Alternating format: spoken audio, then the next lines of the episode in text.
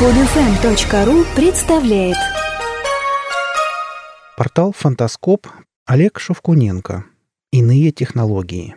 Читает Олег Шубин. Ответ на вопрос, применяются ли на Земле инопланетные технологии, можно дать только лишь на основании какой-либо достоверной информации. К великому сожалению, таковой я не располагаю.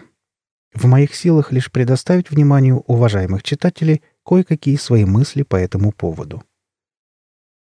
Пожалуй, начну с того, что жизнь во Вселенной, а в особенности разумная жизнь, явление довольно редкое. В противном случае космос оказался бы плотно забит звездолетами пришельцев, на которые уже никто из нас не обращал бы внимания. Летают себе, ну и пусть летают.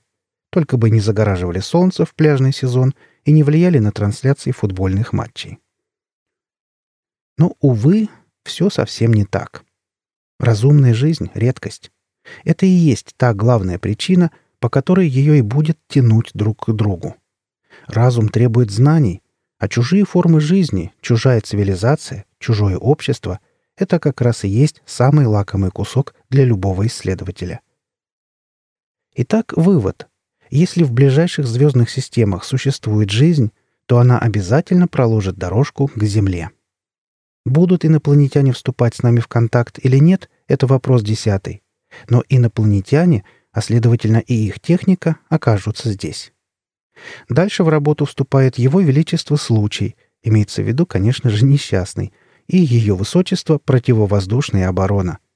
Их совместными стараниями кое-что из инопланетного металлолома непременно рухнет на поверхность нашей планеты – а стало быть, попадет в руки исследователей и конструкторов породы Homo sapiens.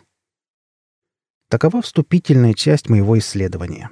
Сделана она только лишь для того, чтобы показать, что обнаружить останки инопланетного космического корабля на Земле куда реальнее, чем на иных, погруженных в вечное безмолвие мирах. А теперь, если позволите, перейдем к главной теме нашего разговора, то бишь наблюдением за развитием земной техники и науки – Говорить об эпохе овладения огнем и создания железного топора, пожалуй, не стоит. Поэтому начнем с 20 века, времени, с которого и ведет свой отсчет современная научно-техническая революция. За первые 40 с небольшим лет этого столетия человечество совершило гигантский скачок.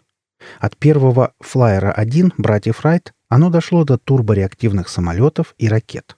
От немого кино до телевидения, от планетарной модели атома Бора Резерфорда до владения ядерной энергией. Все эти изобретения и открытия по большей части делались энтузиастами, учеными и механиками в крохотных, плохо оборудованных мастерских и университетских лабораториях. Все изменилось в 50-60-х годах. Наука стала делаться в огромных научно-исследовательских институтах и центрах. На нее выделялись крупные денежные средства – для ее нужд задействовались армии и флоты. И каков результат? Практически никакого. За последние 60 лет мы лишь обсасываем и модернизируем, приглаживаем и полируем то, что изобрели в далекие довоенные годы. Сам собой напрашивается вопрос, быть может, человечество отупело и деградировало? Ведь при таких средствах и возможностях результат определенно должен быть совершенно иной – что ж, это один из вариантов.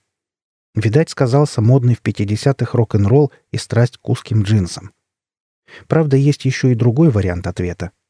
Все революционные открытия и по-настоящему передовые технологии предназначены, я бы так выразился, для служебного пользования некоторой очень небольшой, но очень элитной части обитателей нашей планеты.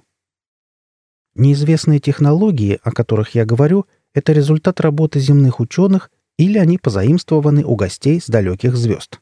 Поэтому логичнее всего их называть иными. Что же касается достижений науки, которые доступны, так сказать, широким слоям населения, то они, конечно же, тоже имеются, и причем в широком ассортименте. Только заметьте, они ничего не меняют в нашей жизни. Они созданы лишь для продажи. Для того, чтобы мы работали днем и ночью и покупали, покупали, покупали – наполняя тем самым и без того набитые кошельки. Кого? Ответ вы знаете. Новые автомобили, ноутбуки, телевизоры и телефоны. Авангардный дизайн, модный цвет и сезонная скидка в 10%. Вот оно счастье простого землянина. Мы перестали смотреть на звезды. Мы больше не желаем быть первооткрывателями, задумываться над чем-то таинственным и непознанным, искать ответы на вопросы. И кто знает, может, именно этого от нас и хотят? Но это мы чуть отвлеклись. Давайте вернемся в русло статьи и рассмотрим некоторые тенденции на примере всего лишь одной научной отрасли. Согласно моим наблюдениям, в 60-70-х годах XX -го века произошло резкое торможение некоторых до этого невероятно активно развивающихся отраслей. Одна из них — аэрокосмическая. Это очень странно, ведь космические программы были уже запущены на полную мощность, была создана гигантская производственно-техническая и научная база, вложены невиданные денежные средства. И вдруг эта перспективная отрасль начала быстро угасать. Некоторые могут сказать, что человечество поторопилось, что ему не хватило сил и знаний, чтобы добраться до других планет. Не думаю, что это так. Вот прогноз, сделанный в 1966 году участниками четвертого симпозиума Американского астронавтического общества.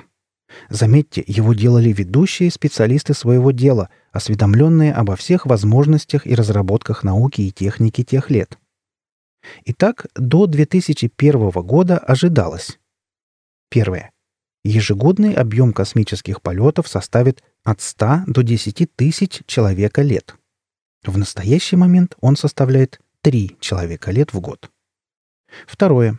На спутнике Сатурна Титане будет создана крупная обитаемая космическая станция. В реальности европейский зонд Гюйгенс в 2005 году провел там лишь несколько часов. Третье. На Меркурии начнется добыча и переработка руды. В реальности лишь в 2011 году американская автоматическая станция Messenger вышла на орбиту планеты. Четвертое.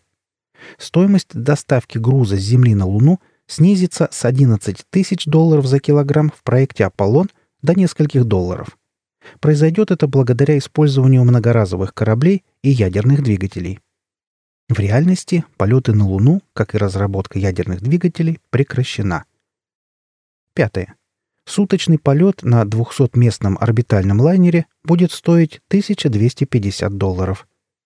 В реальности полет на трехместном «Союзе» стоит 30 миллионов долларов. Самые большие корабли — семиместные шаттлы. Шестое. Семидневный тур на Луну на 35-местном корабле обойдется в 10 тысяч долларов. В реальности технология пилотируемых полетов на Луну практически полностью утрачена и должна создаваться заново. Прочтя этот прогноз, который, еще раз подчеркну, совершенно серьезно делали ответственные сотрудники НАСА и эксперты компаний, работающих в космической области, можно предположить два варианта. Или все эти люди, те самые люди, которые осуществили полет человека на Луну, были полными идиотами – либо идиотов делают из всех нас. Вы слушали статью «Иные технологии». Автор Олег Шевкуненко. Читал Олег Шубин. Скачать другие выпуски этой программы и оставить комментарии вы можете на podfm.ru.